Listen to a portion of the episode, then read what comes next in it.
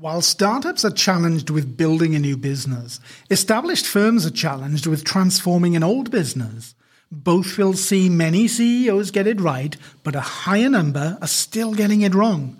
What I want to touch on in this episode are three key macro challenges that executives of established firms face. It's vital that they get all three right if they're to have any hope of successfully steering their enterprise into the new digital economy.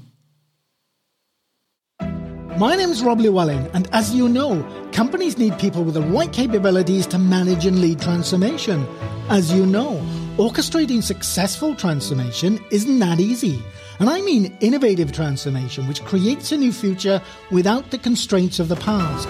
Which is why I hope that what I share in this episode will help you get better equipped to perform at your best as a manager, leader, or consultant.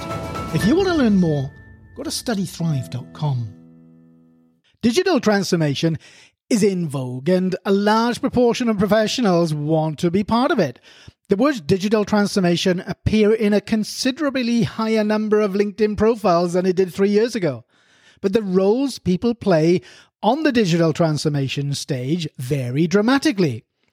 What's important is that transformation leaders envisage a new future, ensure the organization is equipped to build that future, and then orchestrate the entire effort.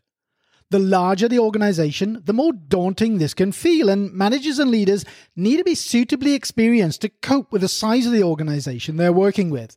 For example, the C I O of a company with one hundred staff will have a lot to learn before they're capable of taking on the challenge of the same role in a company with one hundred thousand staff. And in the case of the C I O, most of that experience will have little, if anything, to do with technology. While startups are challenged with building a new business, established firms are challenged with transforming an old business. Both will see many C E Os get it right, but a higher number getting it wrong. What I want to touch on here are three key macro challenges that executives of established firms face. It's vital that they get all three right if they're to have any hope of being an executive that successfully steers their enterprise into the new digital economy. These three macro transformation challenges are to envisage, enable, and orchestrate. Envisage involves the ability to see what the organization needs to look like in the future in order to survive and thrive in the new digital economy, and business models will be core to this.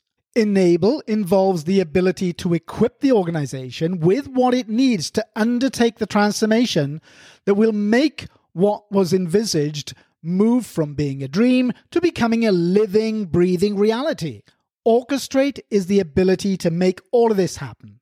You could put the world's finest actors onto a movie set, but if the director isn't there to orchestrate them, it's unlikely that an Oscar-winning movie will be produced. So let's consider the ability to envisage, which is about knowing what the organization needs to look like in the future in order to survive and thrive in the new digital economy. With business models core to this, executives need to know how their company will deliver better value and experiences to customers and make money from it. While that might sound simple, the last thing any company wants to do is to make a big bet on a new future, invest heavily in creating that, only to discover that what they've built can't compete with what other companies are able to offer the customer. That's a bad place to be, and many companies that get it wrong are unlikely to survive such a poor business decision. So it's really important that the right people are involved in rethinking the future, and it's possible that an existing executive team isn't equipped with the right digital economy foresight to do this. Every leader needs to recognize the fact that business models are far less durable than they used to be, and the basic rules of the game for creating and capturing economic value have started to change and will continue to change. We'll see the best digital economy leaders anticipate and build new business models, while their less successful peers will squeeze harder on their old business models and unintentionally lead their organizations into obsolescence. And others will boldly attempt to build new business models, but they will lack the ability to successfully envisage, enable, and orchestrate a new future.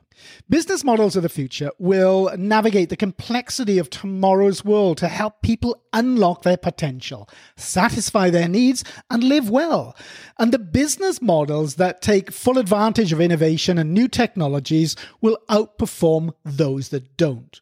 Companies need to avoid being so attached to their trusty old products and services that they inhibit the organization's ability to reinvent itself.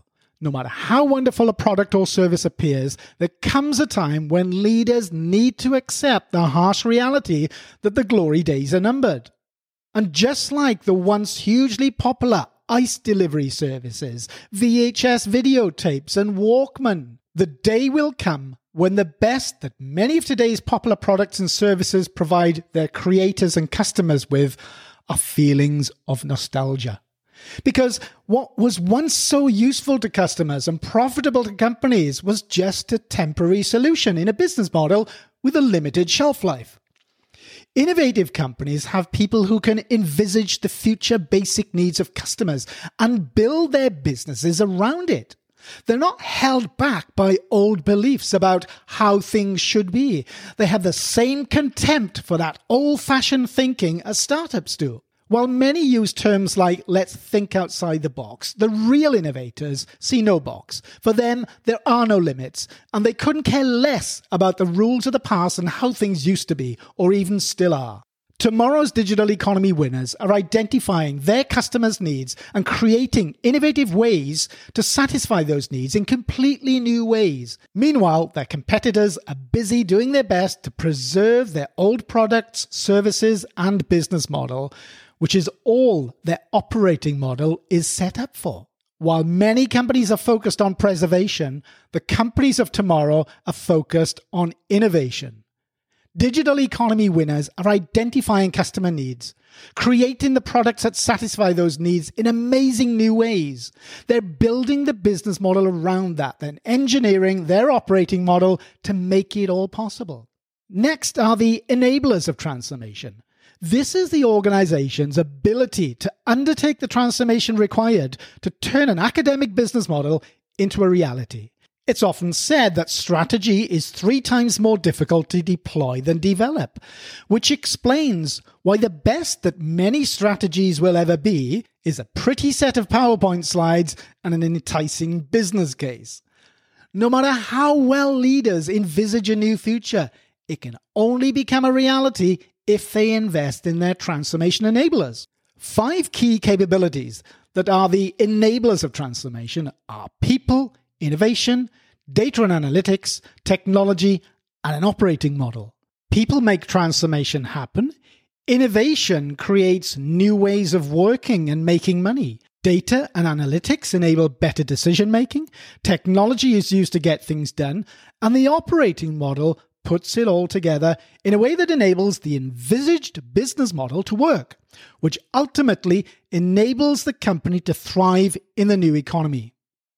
The challenge most companies face right now is that their people, innovation, operating model, data and analytics, and technology aren't where they need to be. And unless these enablers are upgraded, the envisaged business model will struggle to become a reality. In the meantime, the C E O and other executives will become increasingly frustrated. But often, the reality is that while some leaders are prepared to invest well in strategy, they underestimate the investment and shifts required in their transformation enablers. Meanwhile, the best companies have a laser-like focus on each of these enablers, and they're treating them as an integral part of transformation. It's not enough to have disengaged people with old skill sets. People need to feel inspired at work with a sense of urgency, learn new skills, and adopt new ways of working, thinking, and behaving.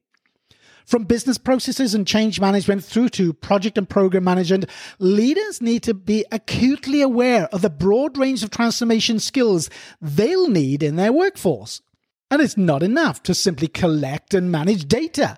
Leaders need to ensure data is enabling informed decision-making right across the enterprise with predictive, prescriptive, and cognitive analysis that reveals new opportunities. It's not enough for technology to be just a back office function. It now needs to support every aspect of the organization and enable new ways of working and innovative business models. It's not enough to consider good ideas. Innovation needs to become a permanent part of the organization. Without it, any notions of transforming both the organization and business model are likely to be quite underwhelming and insufficient. It's not enough to rely on an old operating model to enable a new business model. Leaders need to commit to a next-generation operating model. This operating model is a new way of running the organization that combines digital technologies and operations capabilities in an integrated, well-sequenced way to achieve improvements in revenue, cost, and customer experience. Then we've got orchestration. This is the ability to make all things required in transformation to happen.